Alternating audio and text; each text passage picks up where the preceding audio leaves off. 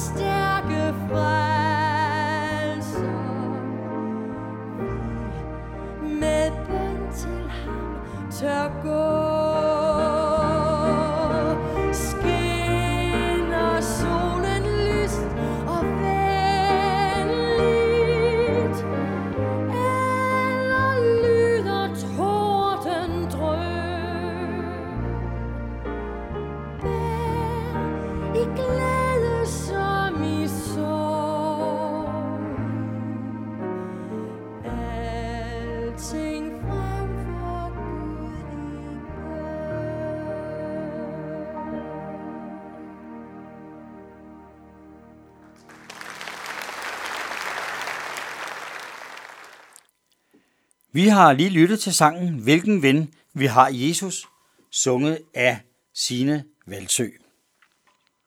Velkommen til ugens anden andagt. Den skal i dag handle om Moses, også fra Det Gamle Testamente. Moses, som jo blev født under israeliternes slaveophold i Egypten. Moses betyder trukket op af vandet. Og det var jo det, der skete, da prinsessen kom og fandt en lille kurv, hvori Moses han lå. Så selvom han var israelit, så vokser han faktisk op på paladset som prins på slottet. Senere hen finder han ud af, at han jo er israelit.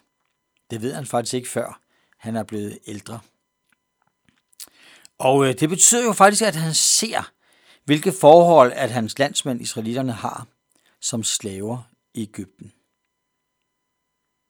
En dag ser han, at der er en mand, en israelit, der bliver slået ihjel. Han bliver faktisk pisket af en egypter. Og det får faktisk Moses til at gå hen og slå egypteren ihjel. På baggrund af det, så flygter Moses i ørkenen og er derude i ret lang tid. Derude går han blandt andet og passer for hans svigerfar. Og en dag, han er ude på marken, forestiller mig, så får han et mærkeligt, mystisk syn. Der er en tornebusk. Det i sig selv er ikke så mærkeligt, men den brænder. Det er mærkeligt. Det eneste i området, der overhovedet brænder, det er tornebusken. Intet andet brænder. Og han går tættere på og kan godt mærke og fornemme, at der er noget særligt her. Han tager skoen af, for Gud taler til ham på det her sted ved den brændende tornebusk. Og han får noget, som han bestemt ikke havde håbet på at få. Han får besked på, at han skal gå til Farao. Han var netop flygtet fra ham for år siden. Det mest skrækkelige, der overhovedet kunne ske, ville være, at han skulle tilbage til Egypten og stå ansigt til ansigt med Farao. Det kunne han simpelthen ikke. Det var overhovedet ikke muligt. Det gav ingen mening. Og han kunne i øvrigt, eller rettere, han havde i hvert fald svært ved at tale. Så skulle gå alene tilbage til Farao og sige, at israelitterne, hans landsmænd, skulle forlade Egypten. Det var umuligt. Og hvem skal i øvrigt sige, har sendt mig? Og så er det svaret, lyder til Moses. Jeg er, har sendt dig. Jeg er, har sendt dig. Så det er noget, som jeg har tænkt en del på. Det svar. Jeg er. Moses skulle altså gå med bud for en, der altid er i nutid. Jeg er betyder, at jeg var, jeg er, og jeg vil altid være med dig. Til alle tider, nu og siden, er jeg med dig. For Gud er, jeg er. Gud har altid været, Gud er, og Gud vil altid være. Det er jo faktisk fantastisk, hvad det der rummer, disse to og jeg er. Det rummer for Moses, det rummer for mig, at almagtens Gud, tidens Gud, evighedens Gud er med dig, er med mig. Moses fik også hjælp fra Aron, og de to gik. Men de gik ikke i egen styrke, de gik med den styrke, der ligger i, at det var tidens Gud, almagtens Gud, evighedens Gud, som de gik bud for. Det gav en frimodighed til at stå over for den store farao. Den store farao med en voldsom magt. Men de kom med den ubeskriveligt større magt, nemlig Gud selv. Moses stod over for jeg er ved den brændende tornebusk. Farao stod pludselig over for den selv samme Gud, som er. Og det var ikke første gang, at Farao stod over for jeg er. Der var de 10 plager, som var sendt af den levende Gud. Det levende Gud, jeg er, sagde det, og det skete. Himlens og jordens skaber og opretholder sagde til Farao, hvad der ville ske. Han ville ikke lytte. Men nu står han der igen, og denne gang lyttede Farao. Han lod israelitterne gå. Alle tings ophav, sådan er Gud beskrevet. Moses oplevede ikke bare, at Farao måtte overgive sig og frigive alle israelitter. Moses oplevede Guds trofasthed. Da israelitterne gik ud af Egypten, oplevede han Guds trofasthed hver eneste dag, også gennem den barske, golde ørken. Gud ledte dem ud af problemer, ud af fangenskabet, gennem den svære tid i ørkenen. Gud ledte dem siden ind i det forjættede, altså det lovede land.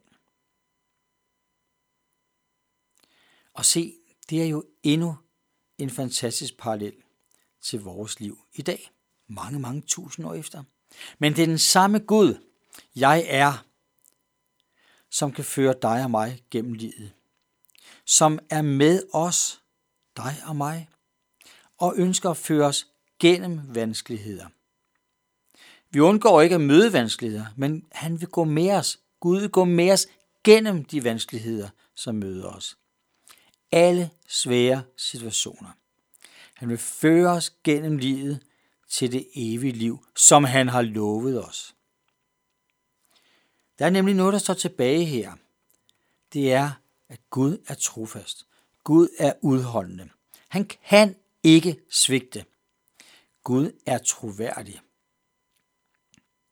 Jeg er, altså Gud, har givet nogle løfter til dig og til mig, at han vil være os nær hver eneste dag, alle dage. Der er ingen situationer, hvor ikke han er der med hans magt og styrke. Nu vel, vi kommer ikke til at stå over for en farao, men vi kommer til at stå over for mange andre, skal vi kalde det, voldsomme ting. Men det, der er mit vidnesbyrd til dig i dag, det er, at Gud svigter eller forlader dig ikke. Han er med dig og ønsker at føre dig gennem livet. Derfor min opfordring, tag imod de ord, som Gud giver også til dig. Nu skal vi høre, du er evighedens herre, og den passer jo fortrinligt til det, jeg lige har sagt med Marie Lind.